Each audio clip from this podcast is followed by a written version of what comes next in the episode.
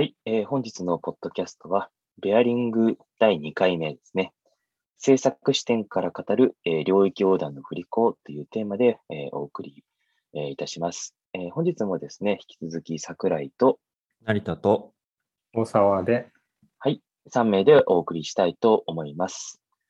えー第1回目が、えー結構プロトタイピングにフォーカスをしてお話をしていたかなと思います。で最後にサクリファイスプロトみたいなあのお話をして終わったんですけれども、え第2回はですね、この制作編第2回ってなるんですが、まあ、あの、制作ですね。本当に制作についてお話をしていこうと思います。でちょっと補足をすると、別に我々あのプロトタイプを終えて、じゃあ制作、こっからが制作だよっていうふうにあの進めているわけではなくてですね、結構地続きで、えーそのまま制作までしていく。まあ、そんな進め方をしています。えーなので、えー若干第1回と被るようなお話もあるんですけれども、えーだんだんとこう、クオリティを上げていく、高い、えー品質をどうやって出していくのかみたいなお話っていうのを、えー今日できればなというふうにあの思ってます。で、なんか我々よく解像度っていう言い方、あの、するんですけれども、高い解像度で仕事をする。なんかこう、目の細かい、まあ、非常にこう、緻密な、え作業を、え進める。えそういったステージに入るときに、ま、どういうことを気をつけているのか、で実際どういうことをやったのか、そういったところをお伝えできればなというふうにあの思います。ちょっと他のメンバーからもですね、あの解像度、まあ、それぞれが思うちょっと解像度って言葉、あのどんなふうにあのイメージしてるかっていうのを最初にちょっと聞いていこうかなと思うんですけども、成田君とかどうですか？そうですね。まあ、解像度、えっと、まあ、例えば、こう、今回の話で言うと、えーまあ、映像の作品なので、見た目に美しい、まあ、その、形状の美しさだったりとか、まあ、動きの美しさだったりとかっていう部分の、その、どこまで、こう、視聴者の人が美しいと感じてもらえるかっていう部分の話と、実際に動くっていう意味では、まあ、き気候がしっかりと精精地に動いてくれるっていう、その、まあ、確実性みたいなところの、えーまあ、解像度みたいな部分があって、なんかどちらかに完全に寄せてしまうと、どちらかに対して、えーすごい制約が生まれてくるっていう、まあ、どっちかこう、寄せすぎたり、まあ、どちらかにこう振りすぎると、あのうまくいかないっていうパターンが結構あるかなと思っていて、で僕の中ではそのバランスっていう部分をいかにこう強強度とか、えー精緻さみたいな方向と美しさっていうところのバランスを取っていくってことが、えーやっぱり解像度、全体の解像度を高めるところにつながっていくのかなと思っているので、まあ、そこをすごく意識しているっていうようなイメージをしてます。ありがとうございます。あれですよね。あの、第1回でも話してましたけども、えー戦略だったりとか、コミュニケーションを考える上で、今回、精緻さ、どれぐらい精緻に動くものなのか、みたいなことが、まあ、テーマになっていたりもするので、あのそういう意味で、解像度の上げ方ですよね。このいかに精緻さが伝わるかとか、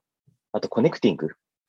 まあ、あの、今回、つなぐ、えーコネクティングっていうキーワードで、えーコンセプトを束ねてるんですけれども、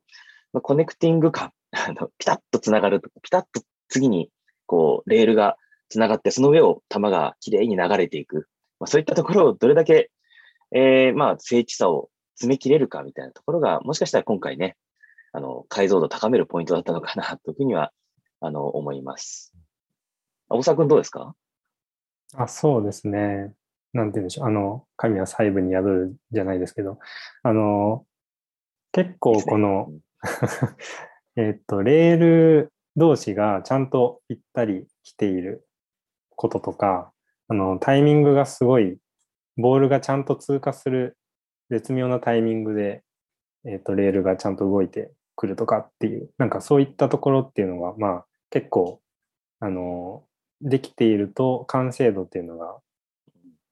結構高く感じられるっていうのがうん。あるかなというふうに思います。で、あと、このもの動きっていうのがなかなかその頭の中で想像して動きをイメージして、それを実際に作ってみると結構印象と違うってことがあるんですね。なんか動きっていうものに対してそんなにあの、えっと、経験値があの、僕らでもそそこまで高くないというか、あの、こういう演出をしたらちゃんとこういうふうに見えるのかっていうのが結構当たんなかったりするっていうことがあって、っていうのをそのその最後のタイミングでしっかりと演出のイテレーション、試行錯誤を繰り返していくことで、どんどんとクオリティが上がっていくっていうことがあるかなと思って、今回は結構そういったところをあのちゃんと重点的にあの試行錯誤のあのイテレーション回せるようにっていうのを、うん、あの意識してやっていました。うん、うん、そうですね。なんか、今回はタカラムのプロジェクトの中でも相当最後、あの、追い、追い詰めるっていうか、最後の解像度を上げるところにものすごい、あの、心血を注いだプロジェクトだったかなと、いうふうには、あの、思います。で、なんかこう、今のがもう僕らの今回のね、あの、ベアリングっていうプロジェクトに対する解像度感なんですけれども、まあ、あの、ブランディングのプロジェクトだったりとか、まあ、他のプロジェクトだと全然違う側面での解像度感っていうのがあるかなと思って、まあ、ちょっと今回の、そうですね、レールの上を球が転がる。で、その中で精緻さ、あそういったものが伝わるための解像度っていうので、まあ、皆さんに聞いていただけるとね、あの、よりイメージしやすいのかなとは思います。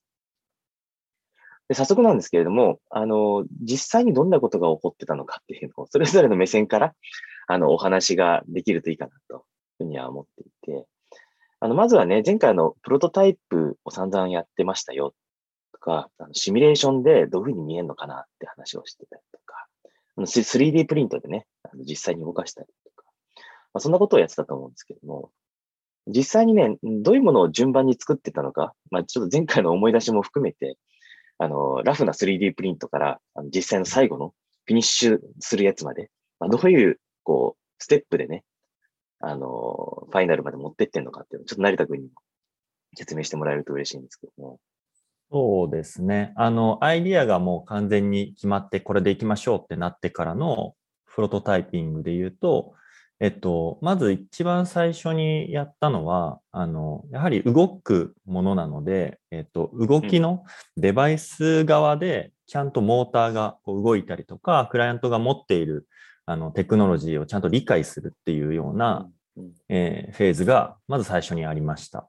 で、えっと、その段階で実は、えーまあ、今回の構成を全て構成するっていうよりは、ある一部分だけ、えー、例えば中央で、えー、レールがぐるぐる回るよみたいなことを一度決めると、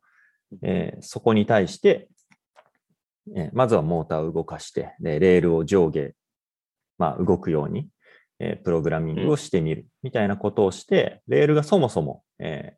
上下に動くことによってボールが転がるのかっていう、まあ、確認を、えー、まずはしました。でその段階で、えー、そもそもそのシミュレーション上は、えっと、ボールがこの傾斜角だったらこのぐらいの速度で、えー、転がるはずっていう部分の当たりをつけた状態でレール角を決めて作っているんですけれども、実際に動かしてみると、まあ、レールの素材だったりとか、うん、えー、まあ、実際に組み付けてみたときに、実は水平になって、えー、ちゃんと水平に組み付けられていなかったりとか、あとはベースのこう台座自体が傾いてるみたいな、いろんな要因が浮き彫りになってきているので、うん、えっと、そういったところで、まあ、本当にこの角度でいいのかとか、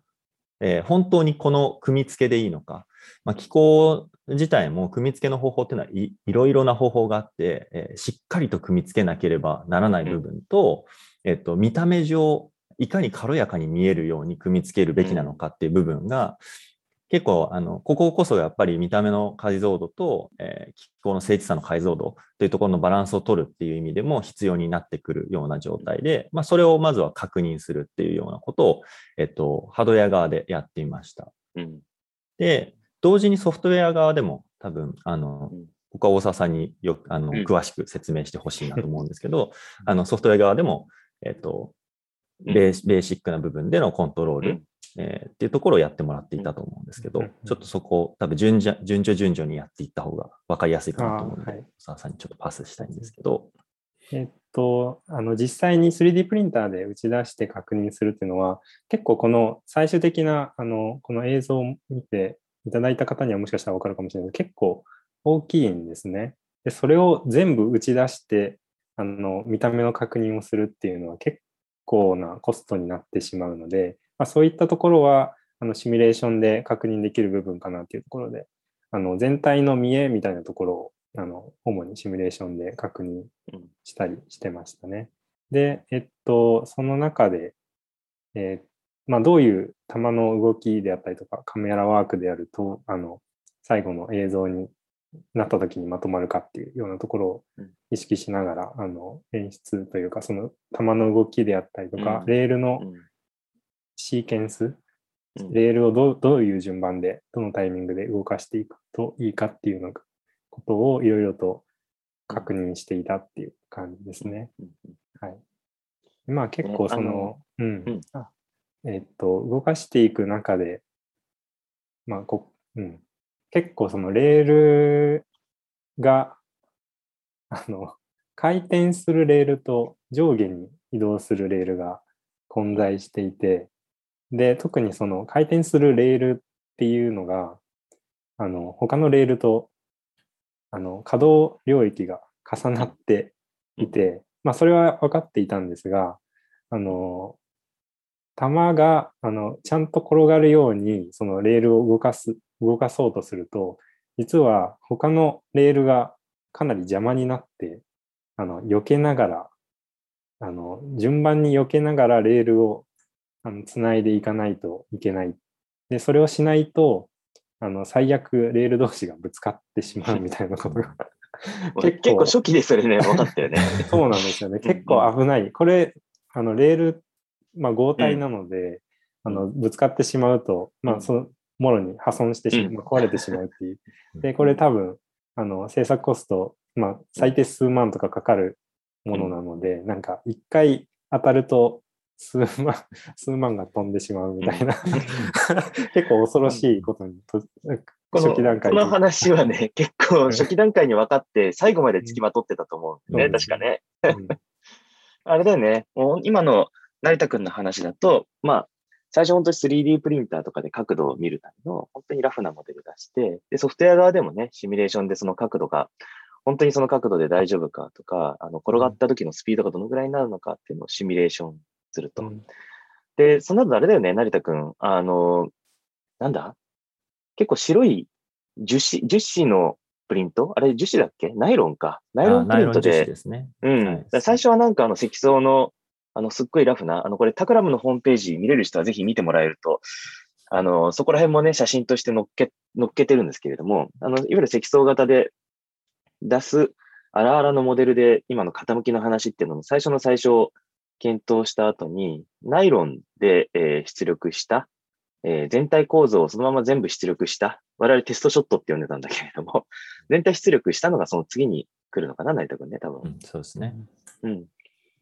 で、あれは、なんだろうな、やっぱり樹脂、最初のほら、積層型だと検証しきれなかったポイントっていうのをだんだんと広げながら検証したんだよね、成田君あれ。そうですね。あの、やっぱり、その、積層の FDM と呼ばれているような、あの、家庭用の 3D プリンターで、えー出したものだと、まあ、積層っていうものとで理解できると思うんですけど、ガガタガタしてるんですよね。で、滑らかなレールにならないので、まあ、絶対にブレーキがかかっていて、なんかそれで途中で止まっちゃったりっていうのが起きてくるので、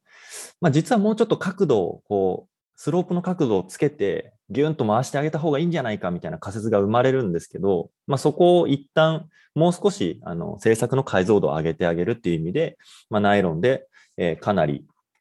あの家庭用に比べたら精度の高いようなモデルで出してみることで、まあ、もう少し滑らかになるので、まあ、傾斜角が実はそんなにかけなくてもよかったみたいなことが分かったり、えーあとは強度っていうものがあの担保されるので、まあ、スピードとか回転すると、その回転の速度にすごく、えー樹脂がこう震えてしまって、うまくこう繋がんなかったりとか、いいき勢いであのそのまま奥に、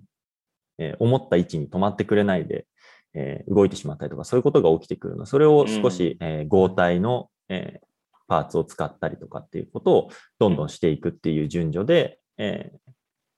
制作をしていったっていう感じですね。そうですね。なんか物理シミュレーターを使って、ある程度球がちゃんと転がるかとか、なんか、そのあたりは、検証は最低限はできるんですけど、やっぱりどうしても、その、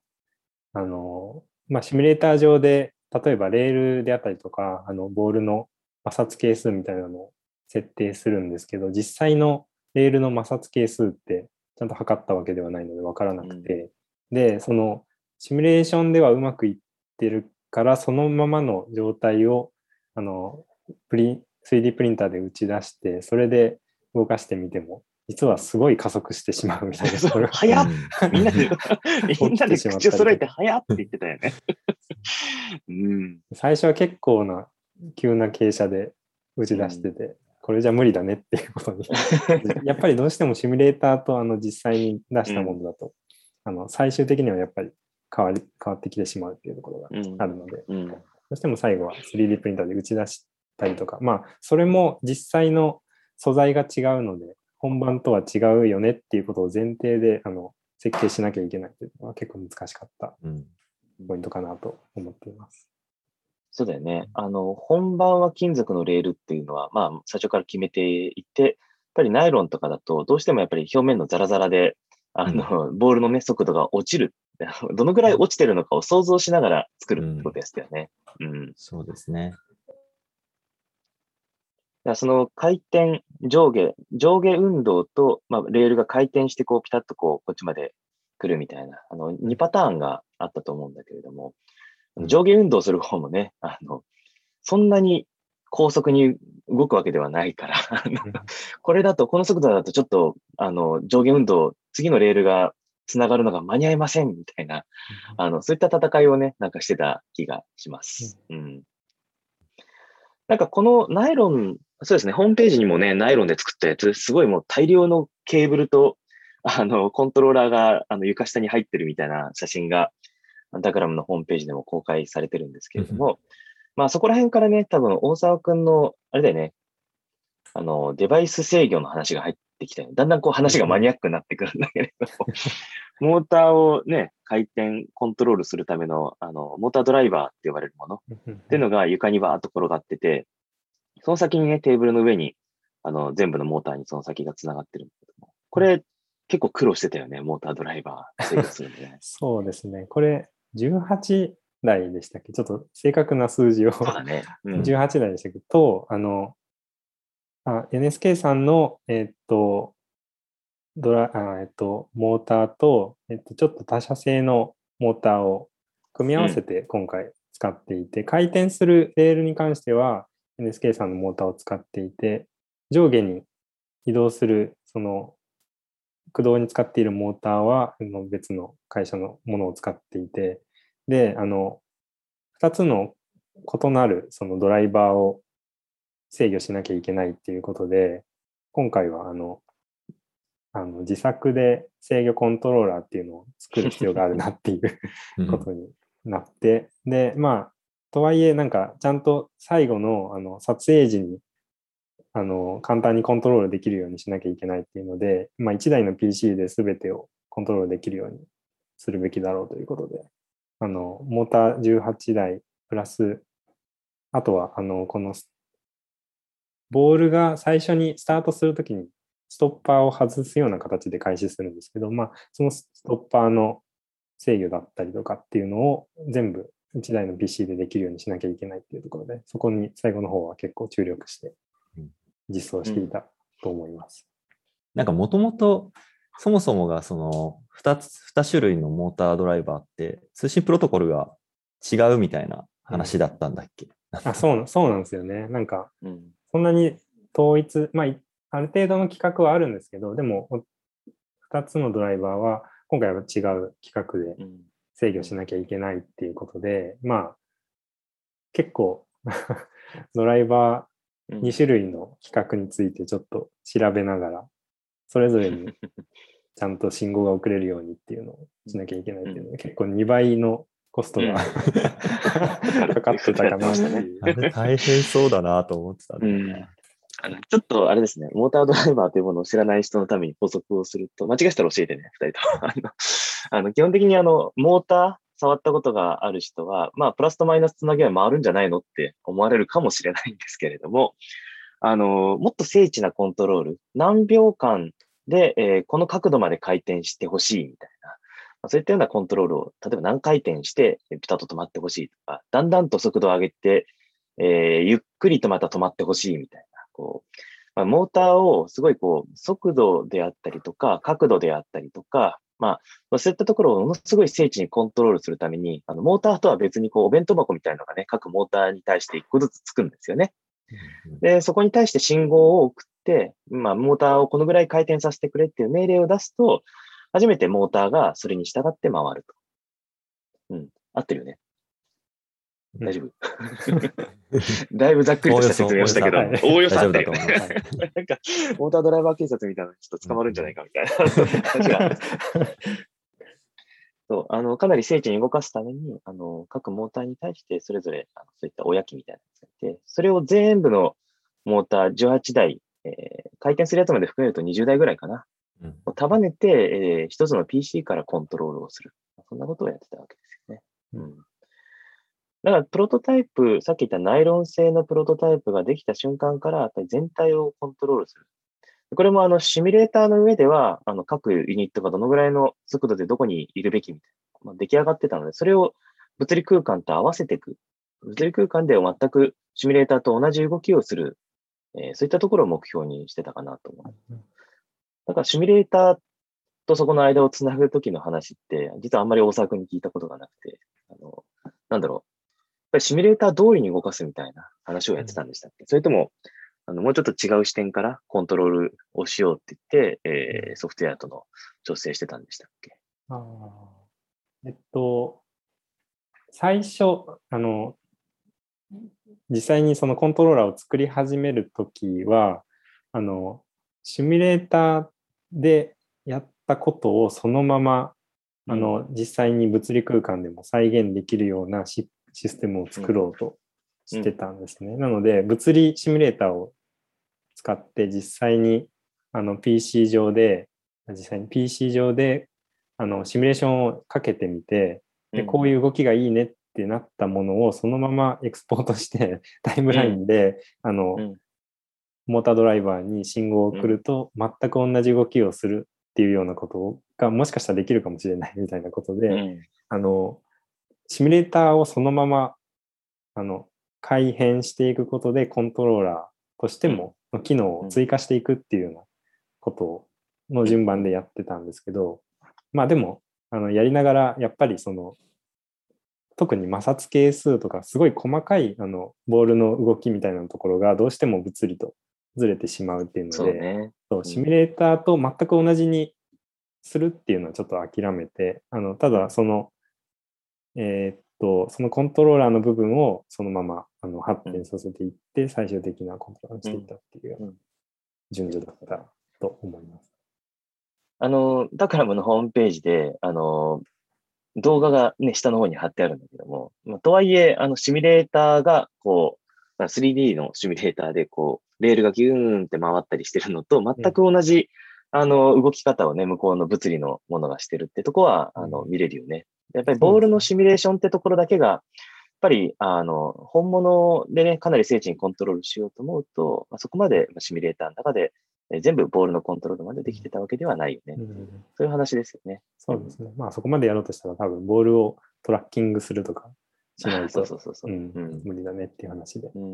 うん、あとあれよね、あの、さっきの衝突、さっきね、ちらっと大沢くんが話をしてくれてたけども、この時点ぐらいだよね。あレールぶつかります？これ。みたいなことが、ね、出てきた。そうなんですよね。このレールがぶつかることの怖さっていうのが 結構、あの、まあ、聞いてくださってる方であんまりわかんないと思いますし、あの、多分プロジェクトメンバーの中でも、その恐怖心みたいなのが 結構個人差があった気がするんですけど、なんか僕は結構そのコントローラーを最後まで実装しなきゃいけないっていう立場だったので、多分一番怖がってたというか、このレールの予備の個数とかも結構まあ限界があるでしょうし、なんか何回ぶつかっていいのかっていうのを、なんか怖がりながら、あの、最後の、あの、動きの調整、最後に、あの、動きの調整まあ、あのシーケンスというかあの演出をしていくと思うんですけど、その時にそのぶつかったらどうしようっていうその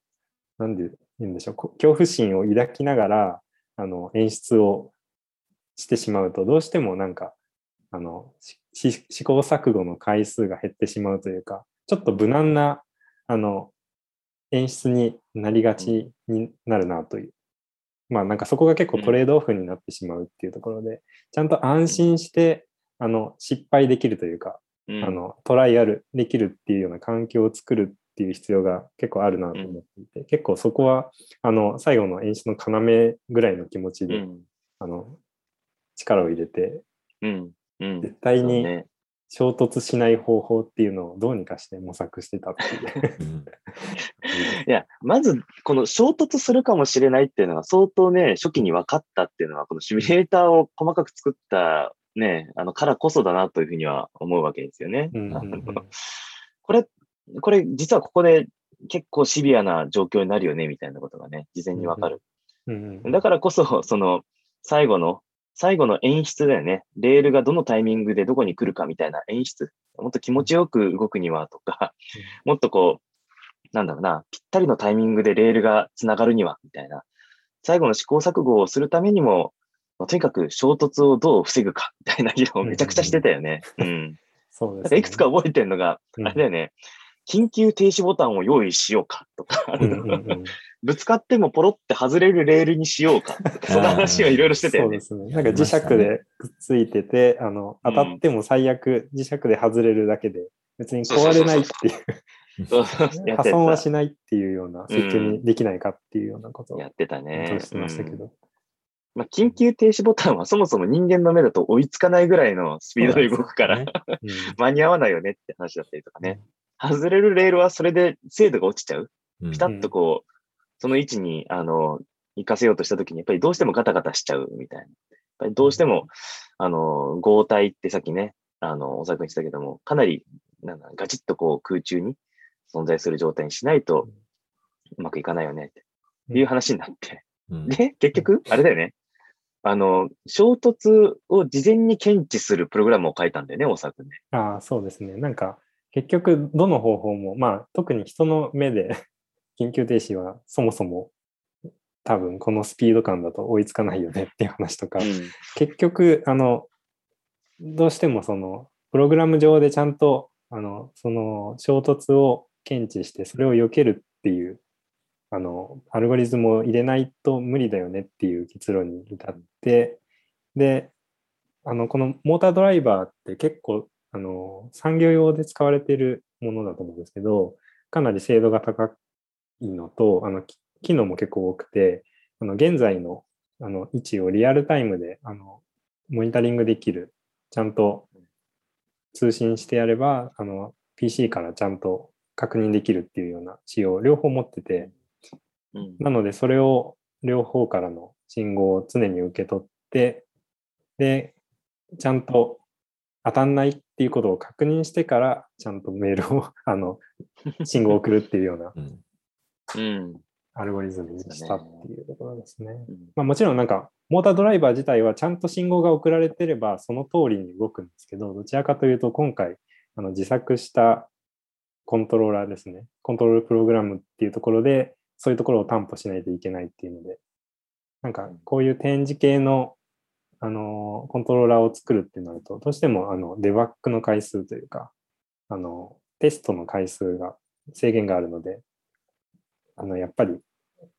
バグっていうのが起きやすくなってしまうんですけど、そこをちゃんと担保するっていうところが難しかったポイントかなと。うん。うん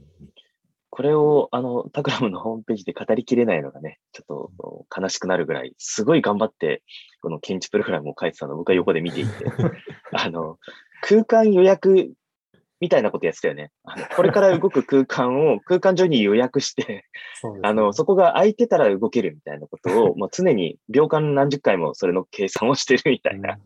そんな感じだったよね、確かに。そうですね。3D 空間上で次のそのレールの行き先と現在地の間を、これすごいマニアックすぎる話かもしれないですけどあのレールの現在地と目的地までのあの間をすべて予約することで、その間には他のレールは入ってこれないっていうアルゴリズムですね。うんうんうんまあ、すべては、その演出とか、あの、滑らかさ、気持ちよさ、ぴったり感みたいなことに時間を費やすために、なんかね、試行錯誤できるために、えーぶつからないようにっていうことやってたんだ。これなんかあれだよね。そのシステム入れる前と後で、その衝突回数激減したよね。そうですね。あの激減しましたね。その、あの、3D プリンターでナイロンのあのレールを打ち打ち出して、で、検証するっていうことと、このアルゴリズムを開発するっていうことを並行で行っていて、で、ナイロンの検証の時はまだその検知システムができてない状態で、いろいろとあの演出の検討とかしてたんですけど、その時はもう、やっぱり1日2、3回うん1、3回は当たってた、レール衝衝突して、うわ、また当たったね。これ絶対、あの、アルゴリズム必要だよね、みたいな話を成り立たしながら、うんうん。演出の検討してたっていう記憶がありますね。してた、してた。ね。びっくりするほどぶつからなくなったよね。う。うんんよかった。ありがとに。うなんかあの、変にあの細かい演出をっていう、そんなレベルじゃないところでガチガチぶつかってたのよく覚えていて、うんあ、また歪んじゃったみたいな ことやってたんだけれども、見事に、あの、ほぼ、ほぼ、あの、なんだろうな、ミスでぶつかるみたいなことはゼロになったなと、うん、思います。でしかもな、あれだよね。まあ、そういう検検知プログラムもそうなんだけれども、あの、かなり、やっぱり現場に、あの、行く前にね、あの、現場で調整可能にしようみたいなことをね、徹底してたよね、大阪もね。そうですね。なんかやっぱ現場で何か変更を加えるっていうのが結構うん。なんか怖いことっていう感覚があって、うんまあそれは経験上そういうふうに思ってるっていうところはあるんですけど、どうしてもなんか現場には悪魔がいるみたいなことを言う人も 結構いるんですけど、なんか現場で何かしらの、まあ、シーケンス、演出を変えたりとか、ちょっとした変更を加えると、なんか思っても見ないところで何かエラーが起きて、で、すごい事故につながるっていうことがうん。あり得るので、あんまり変えたくないっていう気持ちが。があるんですね。でもとはいえ、今回のプロジェクト、まあ、スケジュールもそうですし、やっぱ現場であの調整しないといけないっていうことがうん。どうしても発生ししうるなっていうことが分かっていたっていうのと、まあ撮影しながらもうちょっとこっちの方がいいよねっていうことがどうしても出てくるっていうのはある程度見えていたところでもあったので、うん。なんかやっぱその現場でうん。調整が安心してできるっていう状態に持っていかないといけないなっていうところで、っていうのもあって、ね。あの、うん。結構そこを作り込んだっていうのはありますね。いやー、コントロール一つ取っても、もう一本分、ポッドキャスト取れるぐらい、ものすごいいや、あの試行錯誤をしていたよね。うん。なんか今のあのナイロンのね、プロトタイプを作るときに、あの、もう一個並行してやってたことが実はありましたよね。あの、コンテ、ね、書くっていう行為なんですけれども、普通あの、ほら、CM とかを作るときもそうだし、まあいろんな 映像を作るときには、手書きでね、絵コンテを書いたりするんですけれども、まあ今回ね、結構特殊な動き方をしてたなと思うのは、あの、さっき言ったテストショットっていうのを事前に作ってるので、もう、なんか絵で描くんじゃなくて、もうテストショットのナイロンでできたね、えーレールの上を弾が転がるっていうのを、まあ、実際に撮影、iPhone とかでね、ピッて撮影して、それでもうタイムライン上にこう配置していく。まあなんか、なんだろう、プロトタイプビデオコンテみたいなことをうんあの、やってたのもね、あの、ナイロン製のプロトタイプがね、事前にあったからこそできたのかな、というふうにはあの思いますよね。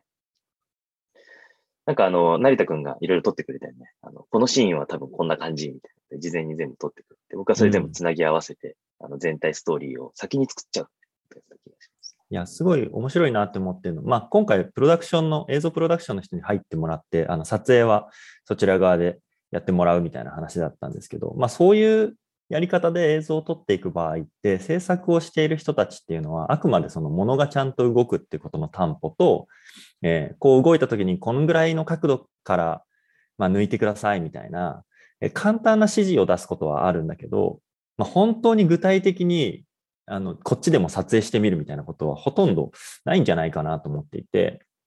で、ただ、なんかこの、まあ、今回第2回目というところで、えー作ってるんですけど、第1回目の時も、あの、実は、その、動いているものを、こう、実際にこういうふうに撮ったらどうなるかみたいな話を、まあ、CG 上で、えー確認するみたいな作業はしていて、なんかそれのさらに一歩踏み込んだところで、今回は、えー CG 側でもちょっとこういう角度で撮ってみようねっていう話をしつつも、プロトタイプで実際に動いたものを撮影してコンテを作っていくみたいなことをやっていて、まあちょっとやりすぎというのはやりすぎ やりすぎだね。あの印象もあるんですけど、なんかこれをやったことによって、そのプロダクションの人たちの解像度もすごく上がったのかなと思っていて、なんか向こうとのコミュニケーションもすごく円滑にあの進んでいったなっていう印象はすごいあのありますね。うん。ね、あの、だんだんと このビデオコンテが出来上がっていく。で、しかも、プロダクションの撮影がね、あの、撮影中にプレビュー画像って、プレビュー映像ってもらえるんだけど、それをこう、ね、差し替えていくだけで、ほぼ完成に近いものが、もう撮影の現場でできていくっていうのが結構面白かったよね、あれはいね。や、なんかすごい驚きがこう、あ、撮れた、やったとかじゃなくて、なんか見たことある、あ、そうそうみたいな、なんか そうそうそう。していったみたいなニュアンスでの感動みたいな、うん。不思議な感覚でしたね。あったね。あの、なんか事前にね、あの 3D レンダリングで色とかね、あの質感とかも一回全部、あの結構細かくレンダリングをしていて、うんそれが本物に置き換わった瞬間にもうなんか撮影してるものが CG レンダリングにしか見えないみたいな 不思議な感覚がありましたね、あれはね。うん。ちょっとあの、パッと見、本物を撮ったのか、3D レンダリングなのかが全然わかんないので、タクラムのホームページに載っけるのはやめたんですけれども、あ のすごいこう、あの、本物そっくり、あの最終のアウトプットそっくりなレンダリングっていうのを事前にして、それと、あの、さっき言った、あの、ナイロン製でね、動かしてたプロトタイプのビデオコンテっていうのを、まあ、合わせて、あの、現場に持ってったっていうのは結構面白かったかなと、いや、思います。実は絵コンテって、うん。あれなんですよね。コンテは、なんか絵コンテを作って、それはもう普通にあのイラストとしての絵コンテを作って、でその後そのレンダリングされた 3DCG 上で、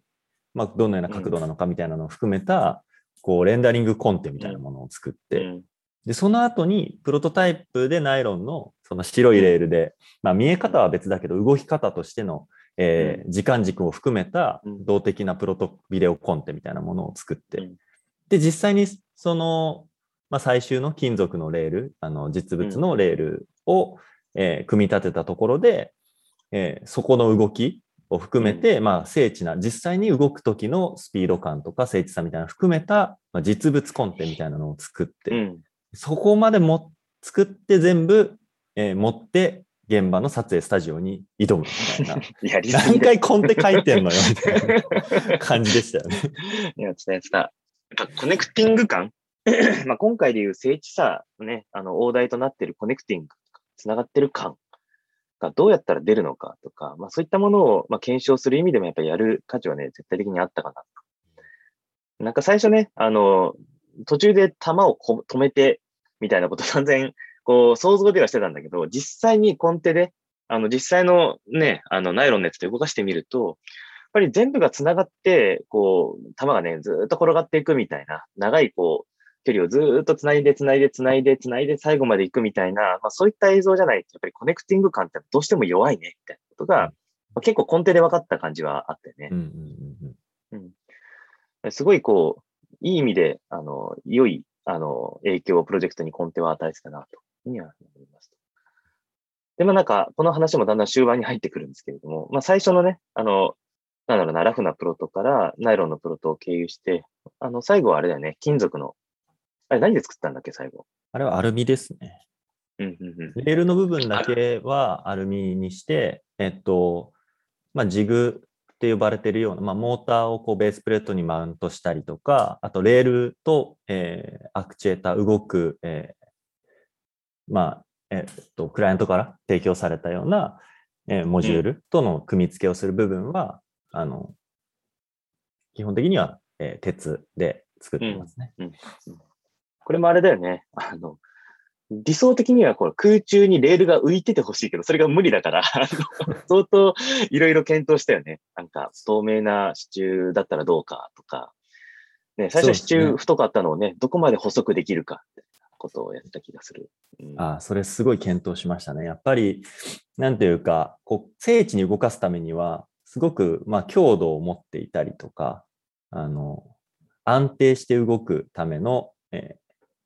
なんていうか、えーまあ、重さもそうなんですけども、まあ、いろんな要因があって、なんかそのためには、こう見た目を犠牲にしてでもしっかりと動かしたいっていう、その、まあ、機構設計側のこの気持ちと、でもやっぱり映像として見てもらうときに、こう、軽やかに見せたいな、美しくスッと止まるような演出がしたいなっていう気持ちをずっとこう、心の中で戦わせながら、どこまでだったら細くできるのかとか、うんうん、なんかどこまでだったら強度担保できるのかとかっていうのを、やっぱり行き来しながら、えっと、作っていくっていうのが、まあ、本番では、あの、プロトタイプの時はねとにかくちゃんと動くことが前提となってくるので、なるべく、こう、強度が高い方向性に振ったりとか、精度が高い方向性に振る。で、見た目自体は、まあ、あんまり、こう、構造として間違ってなければ大丈夫だよっていうふうなことをやっていくんですけど、やっぱりそのプロと経て、ここの部分だけは細くしてあげないとダメだよねとか、この部分は少し面を取ってあげた方が、えー、球が浮いたように見えるよねみたいな要望をどこまでこう本番に活かせるかっていうところを調整していくって作業をすごいギリギリまでやっていたかなと思っていて、うんうん、あの今回はやっぱりクライアントのこの製品のこう優れた、え魅力とか価値っていうのを伝えるっていうところも、まあ、映像のこの美しさ気持ちよさにプラスしてあのもちろんあったのでなんかそこの部分でもあの使われているのはモノキャリアっていうものと、えー、ダイレクトドライブモーターっていう、えー、モーターっていう2つのパーツが、えっと、主に、えー、クライアントさんの、え技術だったんですけど、まあ、そこをこう目立目立つというか、えちゃんと認知できるような、えー、見え方をしつつも映像としてはこうノイズにはならないっていうバランスを取るために、まあ、今回は、えっと、全部のパーツを、えっと、ブラックで、えー、仕上げてなるべくこう背景に溶け込んだりとか、まあ、ものが認知としてはこう玉がちゃんと主役になりつつも、えー、その中でキラッと光るこうアクチュエーターの、えー、うん、部分っていう風なところで結構表面処理とかも、えっと、気にしていてなんかただ艶のあるブラックをやると、こういろんな反射をこう映像の中で捉えてしまって、どこを見たらいいのかわからないよね。だからもう少しちょっとなし地のマットさをこうプラスしつつ、うん、ただ潰れすぎると今度は、あの、そこが妙にこう印象の悪いというか、えっ、と、ニュアンスとしては、えー、まあ、ネガティブな感覚になってしまうので、少しだけ艶を入れてあげることで、全体のこうバランスを取りつつ、なんか、たま、たまに、ちゃんと、えー、自分、あの、視聴者というか、えっと、見ている人の集中がちゃんと取れるような、えー、ことを、すごい意識して、えー、最後まで、あの、マテリアルの調整をしているっていうことはやってましたね。うんうんそうね。表面処理相当悩んでたよね。あの、これはどういう処理すべきかみたいなので、本当にちょっとしたなし地、なし地のレベルもね、あの、かなりいろいろね、試行錯誤しながら、もうちょっとマットに、なんか散々やってたのよく覚えてます。でも、最終的にね、だんだん撮影、最後にね、撮影の話して終わろうかなと思うんですけど、撮影の時にね、あの、超高解像度カメラ、8K かなんかのカメラで、しかも、あの、映画用だよね、あれ。映画の中でも相当、こう、緻密なものを撮る時のカメラ、なんか1台2000万くらいするレンズだけで何千万するみたいなカメラで撮ってもらったんだけれども、まあなんか、ね、梨地の粒まで見えるみたいな感じだったもんね。うん、あの実際撮ってもらって。そうですね。ね。なんかあの、見た人のフィードバックの中で、なんか、レールの上の埃が見えちゃってますとか言われ そうそう。あれはね、取りきれなかったですね。そうだね。うん。そのあれがだから逆に CG じゃないよっていう、うん、あそう、ね、証明する、そうだね。CG にしか見えないけど、誇り、あ、誇り、あの、ホームページで見る人ね、ぜひ探してもらうといいと思うんですけど、あの、レールの上の誇りがね、ちらっと見えちゃったりしてるんですよ。うんなんか、そういうレベルでの、やっぱり表面に対する考え方、あの、やっぱり演出として、やっぱりクライアント、それこそね、コミュニケーション戦略って言葉をしてたけれども、コミュニケーション上何が最初に見えて、で今回だから製品だけが見えればいいってもんでもなかった。ね、全体をこうアプリケーション思考って言葉でね、束ねてたんだけども、あの、動きを作るわけであって、製品を作ってるわけじゃないんだよってことが結構コミュニケーションのなすごい大事なポイントだったので、ぱ全体の動きが見えながらも、その中で製品がちゃんと、えー、それで、その動きを作ってるんだよっていうのが、あの順番で見えてくる。まあ、そんなものを目指していたのかなというふうには思います。ただ、これを撮影するためにものすごい、こう、長時間設営が必要だったよね。なんかあの、作って持ってって撮影っていうのをまあ皆さんイメージすると思うんですけれども、もう台がね、ほんと0.1ミリ偏ってる、傾いてるだけでも、あの、なんだろうな、レールの向こう側では速度が速く、こっちでは遅いみたいなことが起こってしまうので、ものすごいこう、平滑っていうか、まあ、あの平らな面を作るのに時間がかかる。さらにはその上に組み立てながらも、そのレールの、レールのね、最上面を平らにしなきゃいけない。慣れてくんだよね。もうあれも戦ってたので、ずっと戦ってたよね。戦ってましたね。なんかやっぱりその、ちょっとオフィスの都合もあってね、全部組み立てたものをそのまま運ぶ手段がないみたいなところもあったりして、どうしても分解しなきゃいけないという事情もありつつも、で、分解して組み立てる場合は、撮影スタジオ自体の床材のこう、傾きみたいなものを考慮に入れなきゃいけないので、うん、まあそこの、こうね、水平を取ったりとか、まあ実際にこう、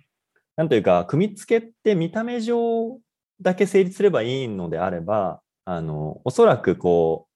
なんとなく組み上げて、ただ動けば、こう、いけるっていうんだったら、そんなに難しくはないんですけど、やっぱり今言ったみたいに、角度があの少しでも傾き